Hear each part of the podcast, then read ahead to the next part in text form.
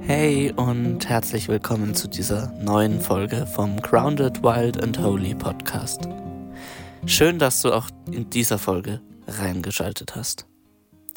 Es tut mir leid, dass mit den regelmäßigen Podcast-Folgen das will noch nicht so klappen. Ich gebe aber auch jetzt mal wieder auf einen dritten Versuch mein Bestes und versuche jetzt in einem regelmäßigeren Turnus, ich kann aber noch nicht sagen, in welchen Zeitabständen, Podcasts hochzuladen. In dieser heutigen Folge soll es um das Thema gehen, die ganze Schöpfung als Gemeinschaft wahrzunehmen. Wenn du den die Beschreibung zu diesem Podcast mal gelesen hast, dann weißt du, dass es in diesem Podcast um eine geerdete Spiritualität gehen soll. Für mich ist geerdete Spiritualität immer mit einer Schöpfungsspiritualität verbunden.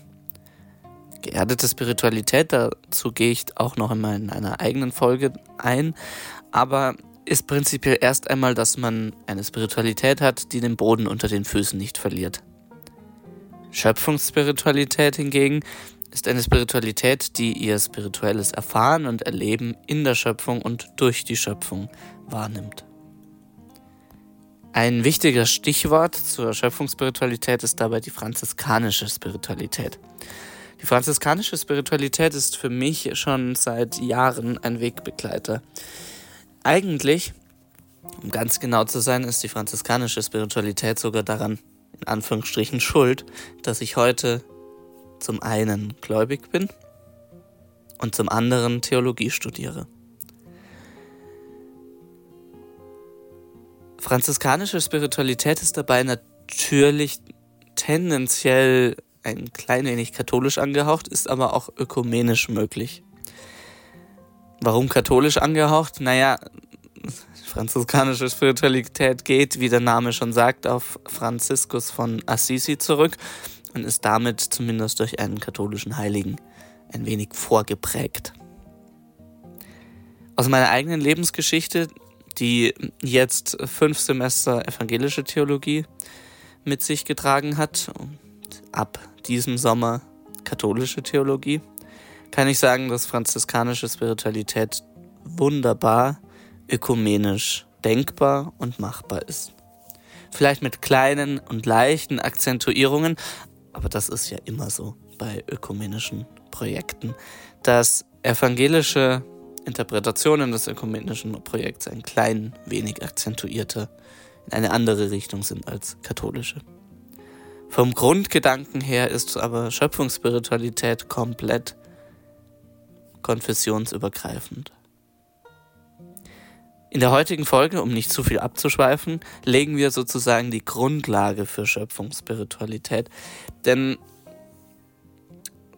heute soll es darum gehen, als was wir Schöpfung wahrnehmen und wie wir die Schöpfung einordnen. Das ist natürlich nur eine von vielen Folgen zu, in diese sozusagen Themenreihe. Aber ich möchte damit heute einmal anfangen und dann werden wir im Laufe der Zeit sicher noch einmal andere Themen bes äh, besprechen, die hier reinpassen. Zunächst einmal, was ist eigentlich die Schöpfung? Grundlegend, ähm, naja, Schöpfung ähm, hängt mit dem Schöpfungsbericht oder der Schöpfungserzählung im christlichen Kontext natürlich aus der Genesis zusammen. Dazu kennen wir in der Genesis 2 Schöpfungserzählungen. Genesis 1 und 2, da finden sich diese Erzählungen. Aber Schöpfung an sich bedeutet jetzt prinzipiell nicht, dass da irgendwie eine magische Hand Gottes äh, eingegriffen hat. Schöpfung modern betrachtet muss nicht kreationistisch verstanden werden und sollte es auch nicht. Wir können als westlich und moderne Menschen nicht davon ausgehen, dass Evolution einfach nur eine Erfindung ist. Wir können allerdings beide Konzepte miteinander kombinieren. Das wäre mein Vorschlag. Also, dass wir die Schöpfung als eine vielleicht gelenkte Evolution oder zumindest irgendwo in der Evolution Gott seine Hand mit drin hatte. Wie das genau aussieht, kann ich nicht sagen. Und ganz ehrlich, das wird auch ein Theologe alleine nicht beantworten können. Dazu müssen sich Theologen und Biologen an einen Tisch setzen und diskutieren, denn Evolution ist etwas, was zumindest nicht alleine die Theologie beurteilen und bewerten kann. Wichtig ist also zu verstehen, dass wenn ich von Schöpfungsspiritualität rede, ich nicht davon rede, dass die Welt wirklich in sieben Tagen ganz wörtlich verstanden, wie in der ja wohl bekanntesten Schöpfungserzählung der Bibel. Eben Gott schuf am ersten Tag und so weiter. Und am siebten Tag erschuf er den Menschen und na, man kennt's. Ähm, das soll es nicht heißen. Allerdings gehen wir, und davon müssen wir als Theologen christlicher Religion und eigentlich von allen abrahamitischen Religionen, von allen Religionen generell, müssen wir davon ausgehen, dass die Erde durch eine höhere Macht, wir nennen das Gott, wir haben natürlich im Christentum speziell damit verbundene Gottesvorstellungen, aber dass die Erde, die wir heute hier so sehen, geschaffen wurde. Was das genau bedeutet? Vielleicht braucht es diese exakte Erklärung gar nicht. Vielleicht können wir auch mit diesem Nichtwissen, mit dieser kleinen Lücke umgehen. Denn wichtig ist bei Schöpfungsspiritualität, wie wir unsere Welt wahrnehmen und sehen, wie wir nach draußen gehen und wie wir, jetzt zum Beispiel auf die Natur bezogen, die Natur wahrnehmen.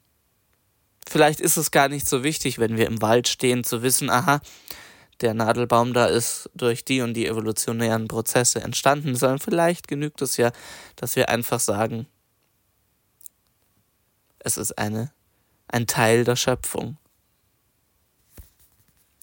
Ebenso ein Teil der Schöpfung ist der Mensch. Und ganz wichtig, wenn wir Schöpfungsspiritualität praktizieren, dann müssen wir uns als Menschen immer als Teil der Schöpfung sehen. Wir können uns nicht herausnehmen aus der Schöpfung. Das funktioniert nicht. Und wenn wir das einmal ganz nüchtern betrachten, wir gehen auch durch die Welt als Teil der Schöpfung. Das kann man jetzt problematisieren, wie das viele Jahrhunderte lang die Sündentheologie getan hat. Das können wir aber auch einfach einmal so stehen lassen und zumindest wenigstens wertfrei wahrnehmen.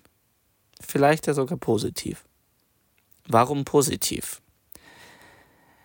Nur ein kleiner Aspekt vorab, ähm, dann ein bisschen tiefer gehen wir dann später noch darauf ein, aber wenn wir sagen, der Mensch ist Teil der Schöpfung in unserem Leben, hier jetzt auf Erden, dann gehört da auch dazu, dass wenn der Mensch Teil der Schöpfung ist, er von der Schöpfung auch profitieren kann. damit meine ich nicht, er soll die Schöpfung ausbeuten, das meine ich auf keinen Fall.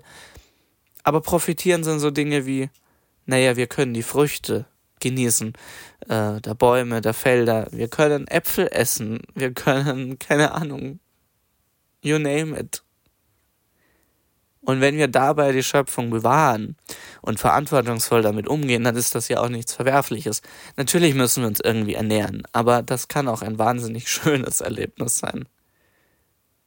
Natürlich, wenn wir die Schöpfung genießen in all ihren Aspekten, das muss auch nicht in Ernährungssinne sein. Wenn wir wandern gehen und die Natur einfach auf uns wirken lassen oder ja, alles, was wir erleben, alle positiven Dinge unseres Lebens wie auch die negativen sind nur erlebbar, weil wir Teil der Schöpfung sind. Würde man den Menschen in einen luftleeren Raum stellen, vielleicht noch mit anderen Menschen, trotzdem, es würde etwas fehlen. Wir leben oder Beziehungen sind in unserem Leben sehr wichtig, aber Beziehungen sind eben nicht alles. Beziehungen zu Mitmenschen. Die Beziehung zu unserer Umwelt ist mindestens genauso wichtig.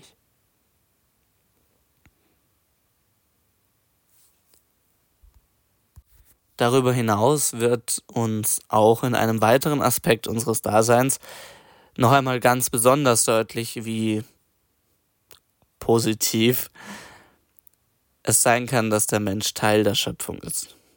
Zum Beispiel in der Sexualität. Natürlich erleben wir die nur, weil der Mensch Teil der Schöpfung ist, Teil des Schöpfungsprozesses auch. Ich habe in dem Fall ein wenig gestockt, weil es schwierig ist, hier die richtigen Worte zu finden, damit man nicht in die falschen theologischen Ecken abdriftet. Nicht falsch, weil ich sie äh, fachlich falsch finde oder inhaltlich, sondern ich möchte mich jetzt nicht verrennen. Wenn ich Schöpfungsprozess sage, bin ich ganz schnell und sehr nah an der Prozesstheologie. Da möchte ich gar nicht so tief einsteigen, falls dir diese Art Theologie etwas sagt. Ich möchte jetzt gar nicht so tief ins Prozesstheologische. Aber wir können wahrnehmen, dass die Schöpfung zumindest nicht komplett vollendet ist. Zum einen ist das ein sehr, eine sehr biblische Erkenntnis, denn die Bibel spricht davon, dass die gesamte Schöpfung in Wehen liegt, in Geburtswehen liegt und sich nach Erlösung ähm, sehnt. Das wäre im Römerbrief Kapitel 8, Vers 22. Ohne um jetzt hier groß auf ähm, Sündentheologie eingehen zu wollen und warum die Schöpfung gefallen ist und das Böse in der Welt und, und so weiter, wird dadurch schon mal deutlich, die Schöpfung ist nicht abgeschlossen, wir sind in einem Prozess. Und wenn wir uns die Welt ansehen, dann ist das natürlich klar, dass das ein Prozess ist denn allein die Tatsache, dass wir heute existieren und nicht seit Anbeginn der Welt, ist ja ein Prozess. Es hat mehrere Tausende, vielleicht sogar eine Million. Ich müsste das jetzt ausrechnen, aber auf jeden Fall eine unbegreiflich große Zahl an Vorfahren gebraucht, damit wir heute da stehen können, wo wir stehen. Das sind alles kleine Prozesse, die vielleicht Teil eines größeren Prozesses sind und in der, ja, dessen Ergebnis wir heute sind und erleben. Völlig egal, ob wir davon ausgehen, dass die Idee von uns bereits von Anbeginn der Zeit existiert hat oder wir im Moment unserer Geburt neu erschaffen wurden. Das alles sind theologische Auffassungen. Da möchte ich jetzt auch gar nicht mich groß festlegen und in die Tiefe gehen, denn das sind Fragen, die wir letzten Endes nicht in einer so kurzen Zeit wie hier in dem Podcast klären können und das nochmal so schnell eben in einen Podcast eines anderen Themas einweben können. Aber schon allein, dass wir eben heute existieren als Ergebnis mehrerer Vorgänge, zeigt uns, dass die Schöpfung ein Prozess ist. Und der Mensch ist eben Teil dieses Prozesses, denn Menschen sind daran beteiligt, dass wir heute leben dass wir heute da stehen, wo wir stehen. Menschen sind aber auch daran beteiligt, dass die Schöpfung so aussieht, wie sie heute aussieht, im positiven wie auch im negativen Sinne.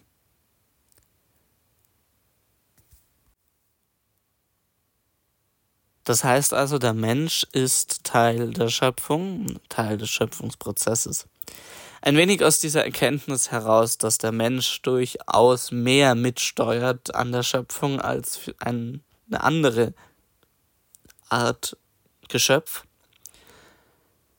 hat zu dem Missverständnis geführt, dass über Jahrhunderte lang der Mensch als Krone der Schöpfung wahrgenommen wurde, beziehungsweise das eigentliche Missverständnis ist die Konsequenz daraus, dass der Mensch gemeint hat, er kann die Schöpfung ausbeuten da wird die Auffassung plötzlich problematisch. Wenn wir uns die biblischen Zeugnisse einmal dazu ansehen, dann haben wir da eigentlich keinen Anhaltspunkt dazu so wirklich. In Genesis 1 lesen wir davon, dass Gott den Mensch erschafft. Wörtlich, ich zitiere jetzt aus der Einheitsübersetzung, Genesis 26, dann sprach Gott, lasst uns Menschen machen als unser Bild, uns ähnlich. Sie sollen walten über die Fische des Meeres, über die Vögel des Himmels, über das Vieh, über die ganze Erde und über alle Kriechtiere, die auf der Erde kriechen. Gott erschuf den Menschen als sein Bild, als Bild Gottes erschuf er ihn. Männlich und weiblich erschuf er sie, Gott segnete sie und sprach zu ihnen, Seid fruchtbar und mehrt euch, füllt die Erde und unterwerft sie und waltet über die Fische des Meeres, über die Vögel des Himmels und über alle Tiere, die auf der Erde kriechen. Dann sprach Gott, siehe, ich gebe euch alles Gewächs das Samen bildet auf der ganzen Erde, und alle Bäume, die Früchte tragen mit Samen darin. Euch sollen sie zur Nahrung dienen. Allen Tieren auf Erden, allen Vögeln des Himmels und allem, was auf der Erde kriecht, das Lebensatem Atem in sich hat, gebe ich alles grüne Gewächs zur Nahrung. Ich habe jetzt bewusst ein bisschen länger gelesen, das waren jetzt die Verse 22 bis 29. Wir haben hier einen Vers, in dem diese äh, Unterwerfung der Schöpfung heute so übersetzt wird. Zwar in ähm, Moment, in Vers 26. Aber das ist die einzige, der einzige Anhaltspunkt aus Genesis 1, dass der Mensch die Schöpfung unterjochen soll. Ansonsten ist die Rede davon, er soll sie verwalten. Verwalten als Stellvertreter Gottes, das heißt nicht, dass ich sie zerstören darf. Und ansonsten ist die Rede davon, das Samen bildet, Nahrung für den Menschen sein soll. Aus diesem Text könnten wir eigentlich oder müssten wir eigentlich, wenn wir das wirklich wörtlich verstehen wollen, lesen, dass Menschen Vegetarier sein müssten. Ich bin weit davon entfernt, dass ich biblische Texte wörtlich verstehen möchte. Ich möchte nur ein Gefühl dafür jetzt vermitteln, welches Setting eigentlich in Genesis 1 zu finden ist. Es ist nicht zu finden, der Mensch ist das Größte und er hat die Schöpfung zu unterjochen und am besten auszubeuten. Das ist nicht Textinhalt. In Genesis 2 geht es dann weiter mit der Erzählung als Mensch in Garten Eden. Dort wird erklärt erst einmal ein bisschen das äh, ja, landschaftliche Setting, wie ähm, ja, der Garten Eden aussieht. Und prinzipiell wird erst einmal der Mensch als Teil dieses Garten Edens beschrieben. Durchaus als exponierter Teil, denn wie es in Genesis 2, Vers 19 heißt, Gott der Herr formte aus dem Erdboden alle Tiere des Feldes und alle Vögel des Himmels und führte sie dem Menschen zu, um zu sehen, wie er sie benennen würde. Und wie der Mensch jedes lebendige Wesen benannte, so sollte sein Name sein. Der Mensch gab Namen allem Vieh, den Vögeln des Himmels und allen Tieren des Feldes. Aber eine Hilfe, die dem Menschen ebenbürtig war, fand er nicht und so weiter. Dann kommt die Erschaffung der Frau. Zwei Dinge sind hier auffällig. Zum einen, Gott schaff, erschafft den Menschen wie auch die Tiere aus Erde. Das Zweite, das auffällig ist, der Mensch darf die Tiere benennen, er soll für sie sorgen, er ist Stellvertreter Gottes sozusagen. Aber auch hier steht nicht dort, er soll sie ausbeuten.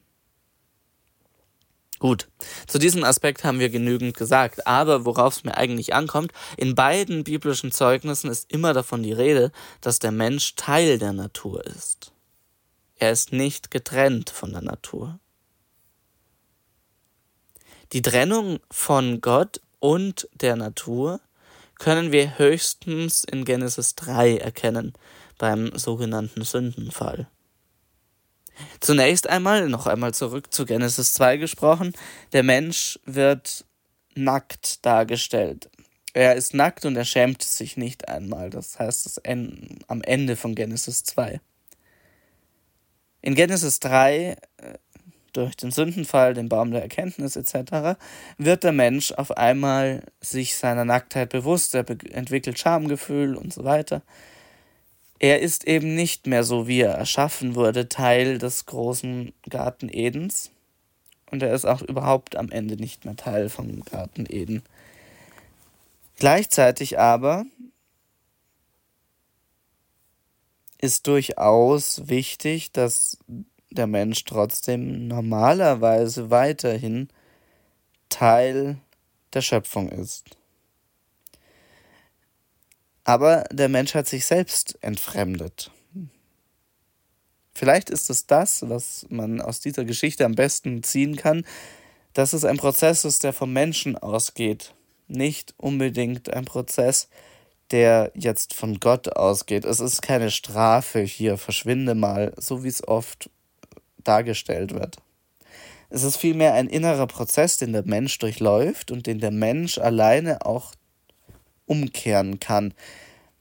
Um ein wenig noch durchaus ein, die Sündentheologie anzu, anzuschneiden, wenn wir Genesis 3 lesen, dann steht erst einmal nirgendwo das Wort Sündenfall. Das ist die Überschrift. Das ist nicht Teil des überlieferten biblischen Textes. Im biblischen Text wird eigentlich ein Prozess dargestellt.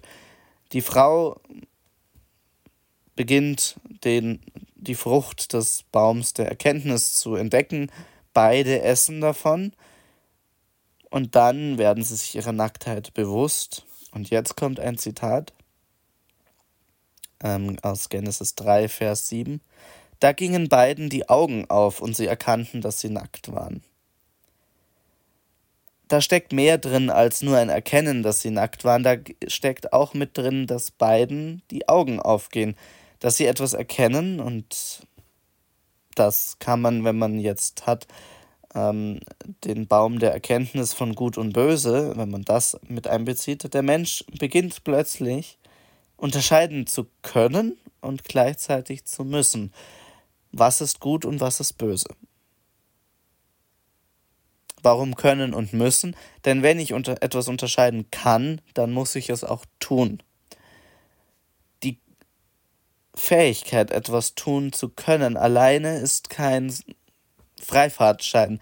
Wenn ich etwas unterscheiden kann, wenn ich etwas kann, dann muss ich es auch anwenden. Wenn ich es nicht tue, mache ich mich unter Umständen schuldig. Bei der Unterscheidung von Gut und Böse sowieso, aber auch bei allem anderen. Ein Beispiel, wenn ich Mensch mich im Umgang mit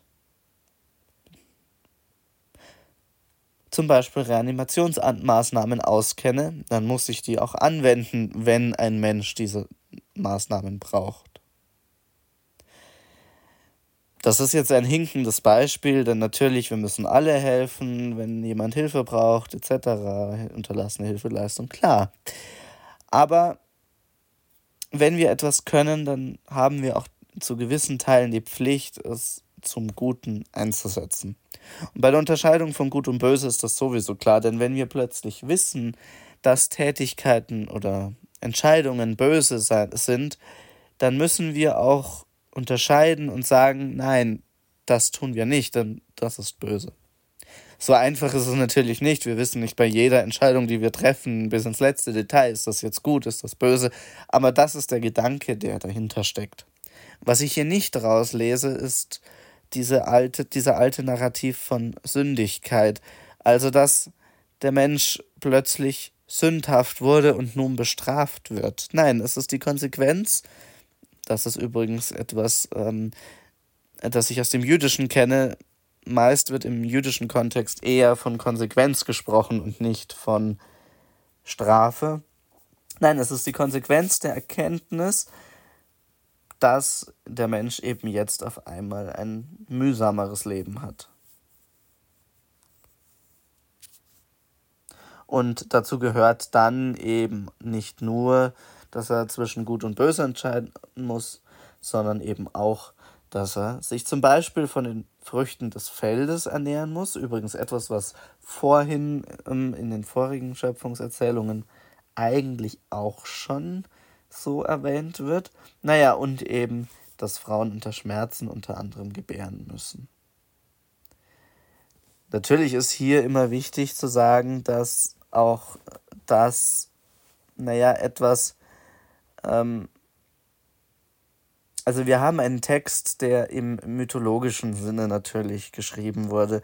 Wir haben Menschen in der Traditionsgeschichte der biblischen Texte, die sich das erzählt haben, um sich zu erklären, wie ist die Welt entstanden. Wir haben hier keinen Text, so glaube ich, der von Gott wörtlich diktiert wurde, sondern wir haben eine, eine Geschichte von Menschen, die die Welt und Gott erlebt haben und diese Erlebnisse nun interpretieren. Dazu gehört eben auch die Erfahrung, dass Menschen unter, ähm, also Frauen, ihre Kinder unter Schmerzen gebären. Dazu gehört aber auch die Erkenntnis, auch ein Teil von Genesis 3, Vers 16, dass hier zumindest nur einseitig gebraucht, Frauen nach ihrem Mann Verlangen haben werden. Naja, auch diese Erkenntnis, man weiß natürlich eigentlich jeder, dass das keine Einbahnstraße ist. Auch Männer haben Verlangen nach ihren Frauen. Aber auch das ist eine Erkenntnis, die mir eigentlich nur relativ deutlich zeigt, wir haben hier einen Text, der interpretiert die Welt. Wir haben eine Weltanschauung, das heißt also, dass die Menschen, die diesen Text sich erzählt haben, die Welt, die sie erleben und um sich sehen und dadurch auch Gott interpretieren, deuten müssen. Und da kommen wir eigentlich auch gleich zu meinem dritten und letzten Aspekt für diesen Podcast. Die Menschen haben die Schöpfungsgeschichte sich erzählt und ähm, festgehalten und tradiert, nicht weil man halt in jeder Religion einfach mal einen Schöpfungsmythos haben muss. Viele Religionen haben Schöpfungsmythen, aber es gibt keine Notwendigkeit, einen Schöpfungsmythos zu haben. Natürlich, der Mensch stellt sich die Frage, woher kommen wir alle? Aber gut, der Mensch hat auf viele Fragen keine Antworten gehabt und er muss nicht für jede Frage eine Antwort finden. Sonst hätten wir mehr Mythen heutzutage. Nein, die Schöpfung und die Welt, die Natur, aber eben wir können uns nicht von der Natur wirklich trennen, so wie wir das oft gerne versuchen. Das war ja ein Teil der Erkenntnis vom Anfang. Die Schöpfung gehört für den Menschen einfach zu seinem Erfahrungshorizont. Das bedeutet auch, wann immer der Mensch Gott erfährt, erfährt er ihn in der Schöpfung. Das ist eine Tatsache. Wir sitzen nicht im luftleeren Vakuum, wenn wir Gott in unserem Leben erfahren, sondern wir erfahren ihn in unserem Leben, in dieser Schöpfung. Außerdem ein, möchte ich jetzt noch ein klein wenig darüber reden, warum wir denn Gott in der Schöpfung ganz speziell erkennen können. Nicht nur im Mitmenschen, denn Menschen versuchen wir ganz gerne oft einmal aus der Schöpfung herauszuheben, sondern warum in der Schöpfung, ganz explizit auch in der Natur, Gott erleben können. Gott ist der Schöpfer der Natur. Das ist die Prämisse, die wir bereits am Anfang aufgestellt haben und um die wir als Christentum nicht herumkommen. In welcher Form, das haben wir auch am Anfang gesagt, das müssen wir jetzt nicht diskutieren, wegen, das kann zum Beispiel in kreationistischer Form sein, das kann, die Schöpfung kann aber eben genauso gut auch evolutionär stattgefunden haben mit einer, ja, Rolle Gottes, die wir nicht genau kennen jetzt oder nicht prinzipiell genau identifizieren können, aber irgendwo in der Evolution hat Gott mitgelenkt. Zum Beispiel. Wenn wir davon ausgehen, dass Gott nun der Schöpfer ist, dann erkennen wir in der Schöpfung Gott einfach als Urheber der Schöpfung. Wir erkennen ihn, das ist aber noch kein Gott erleben in der, also kein Gott ist in der Schöpfung. Aber wir können Gott auf jeden Fall schon einmal erkennen in der Schöpfung, denn die Schöpfung verweist auf ihren Schöpfer. Warum? Naja, wenn wir ein Buch lesen zum Beispiel, dann verweist dieses Buch auf den Autoren, denn wir haben die Gedanken, die Ideen, die Gestaltung, die Kreativität des Autoren in seinem Buch. Bei einem Kunstwerk haben wir die Ideen und die Kreativität des Künstlers im Kunstwerk. Das Kunstwerk verweist auf seinen Künstler. Die Schöpfung verweist damit auf den Schöpfer, denn in der Schöpfung stecken die Ideen Gottes, steckt die Kreativität Gottes, die Schöpferkraft Gottes, naja, und halt eigentlich alles von Gott. Wenn wir davon ausgehen, dass Gott der Ursprung allen Daseins ist, dann ist alles, was ist, eine Konsequenz Gottes und seiner Eigenschaften. Jetzt mal ganz vereinfacht gesprochen. Natürlich kann Gott äh, die Schöpfung in vielem übersteigen, aber es ist ein Teil Gottes in der Schöpfung. Häufig nennen wir oder wird dieser Teil Gottes, der in der Schöpfung steckt, göttlicher Funken genannt. Das heißt, Gott hat seine Ideen wie Funken in der Schöpfung verankert und alles, was existiert, ist dadurch mit dem Göttlichen in Verbindung und zu einem kleinen Stück göttlich. Ein kleiner Funke Gottes wohnt in ihm. Ein Begriff, den ich ebenfalls gleich einmal mit erklären möchte, ist die erste Bibel.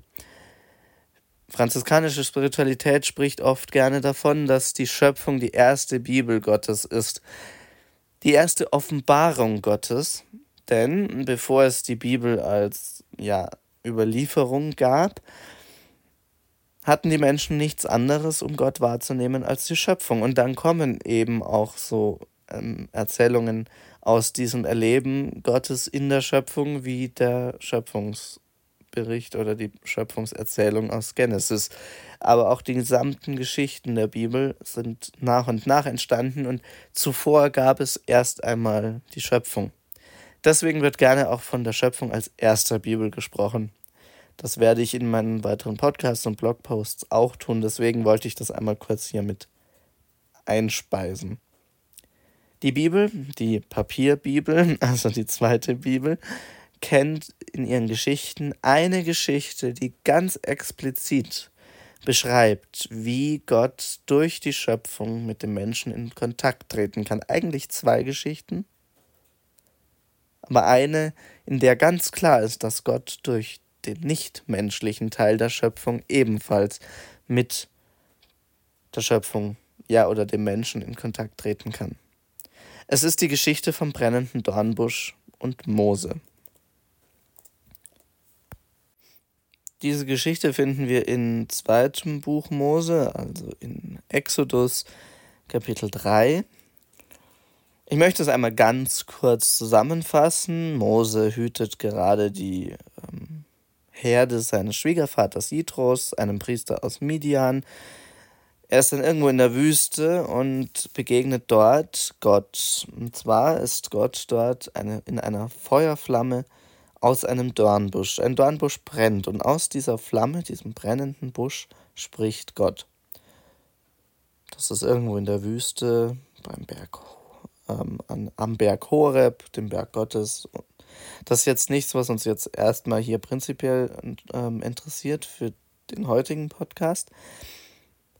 Was wichtig ist, ist, dass Gott eben aus einem Dornbusch, also einer Pflanze, also einem Teil der Natur, bei dem wir uns bis heute nicht ganz sicher sind, ist das eigentlich belebt, irgendwie biologisch ja, aber welchen Stellenwert haben Pflanzen in der Schöpfung? Welchen, welche Würde vielleicht auch messen wir Pflanzen zu?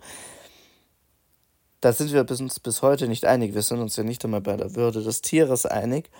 Und trotzdem spricht Gott aus einer solchen Pflanze. Und nicht einmal aus irgendeiner wunderschönen Rose oder so, sondern aus einem Dornbusch, dem wahrscheinlich, ja, unwörtlichsten Busch, den es da draußen gibt. Mose erkennt die Gegenwart Gottes, er hört Gott tritt heran, zieht seine Sandalen aus, das ist die Anweisung Gottes, denn der Boden, auf dem er steht, ist heiliger Boden. Und auch daran merken wir, Gott erklärt Teile der Schöpfung zu heilig. Natürlich, weil eben seine Gegenwart dort war und so weiter, aber er ist in der Schöpfung. Er erklärt Teile der Schöpfung für heilig das heißt, die Schöpfung an sich kann nicht nur schlecht und gefallen sein, denn immerhin in den Teilen der Schöpfung, in denen Gott weht, oder Gott zu Hause ist, da ist es der Boden heilig. Da ist nicht nur der Boden, die Schöpfung heilig. Natürlich ist der Dornbusch auch heilig, denn darin war ja Gott. Wenn wir diese Vorannahme oder diese Geschichte im Kopf haben, dann ist das Verständnis vom Heiligen Geist auch plötzlich ein ganz anderes.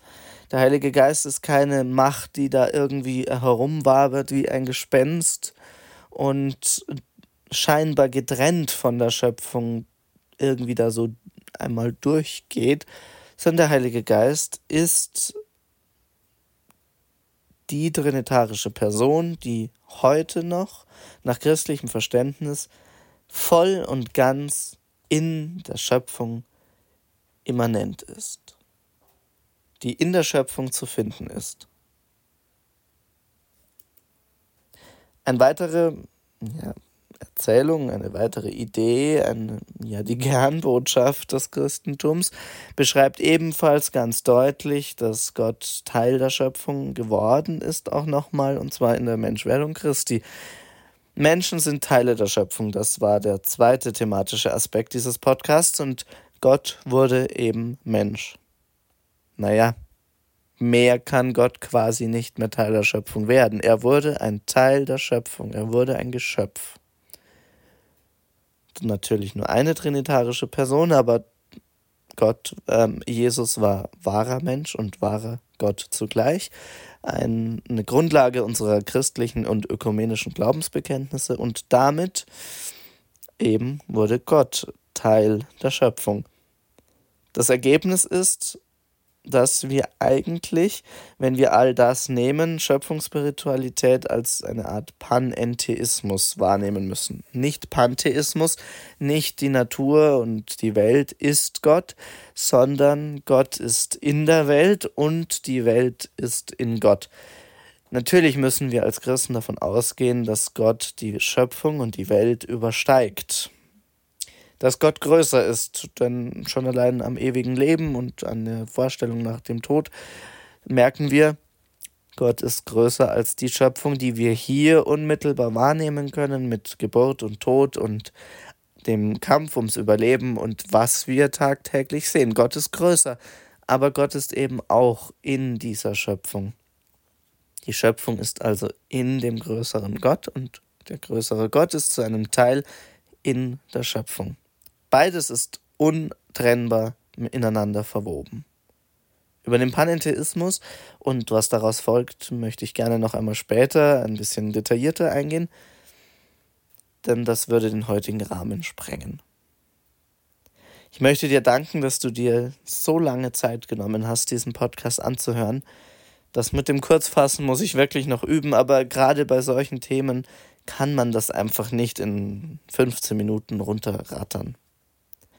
Ich danke dir, dass du dir die Folge bis hierher angehört hast und freue mich, wenn du auch beim nächsten Mal wieder einschaltest. Ich glaube, für heute genügt es bis hier. Ich habe dir schon ganz schön viel erzählt. Lass diese Folge doch einfach erst einmal sacken und ich würde mich wahnsinnig freuen, wenn du mir Feedback gibst, was du von diesen Ideen hältst. Natürlich ist das wie immer in der Theologie nicht unbedingt der Weisheit letzter Schluss. Ich setze keine Wahrheiten auf. Ich bin zwar ja Student der Theologie, aber ich bin nicht der Vatikan. Ich kann keine unumstößlichen Wahrheiten feststellen. Ich kann nur das, was ich habe an Zeugnissen, interpretieren und deuten. Das habe ich vorgenommen. Und wenn du anderer Meinung bist, dann schreib mir das gerne, entweder per E-Mail an hey, H-E-J, at grounded-wild-holy.de oder Hinterlass mir einen Kommentar auf meiner Webseite www.grounded-wild-holy.de. Da gibt es einen Blogbeitrag zu dieser Podcast-Folge, da kannst du einen Kommentar hinterlassen. Oder lass es mir über die so, äh, sozialen Netzwerke zukommen. Den Link sowohl zur E-Mail als auch dann meinem Blog findest du in der Beschreibung ähm, dieser Podcast-Folge und auch ähm, zu meinen Social-Media-Kanälen.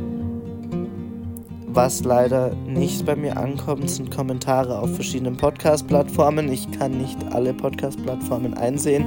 Ich weiß auch gar nicht alle Plattformen, die es gibt. Vielleicht gibt es auch noch Plattformen, die ich nicht kenne. Deswegen bitte hinterlass mir deine Nachricht auf diesen genannten Wegen. Anders kann ich sie im Moment nicht. Aber du findest die Infos auch nochmal in den Show Notes. Ich freue mich auf jeden Fall von dir zu hören und so mit dir in den Austausch zu treten. Dann wünsche ich dir eine schöne Zeit bis zur nächsten Podcast-Folge. Mach's gut.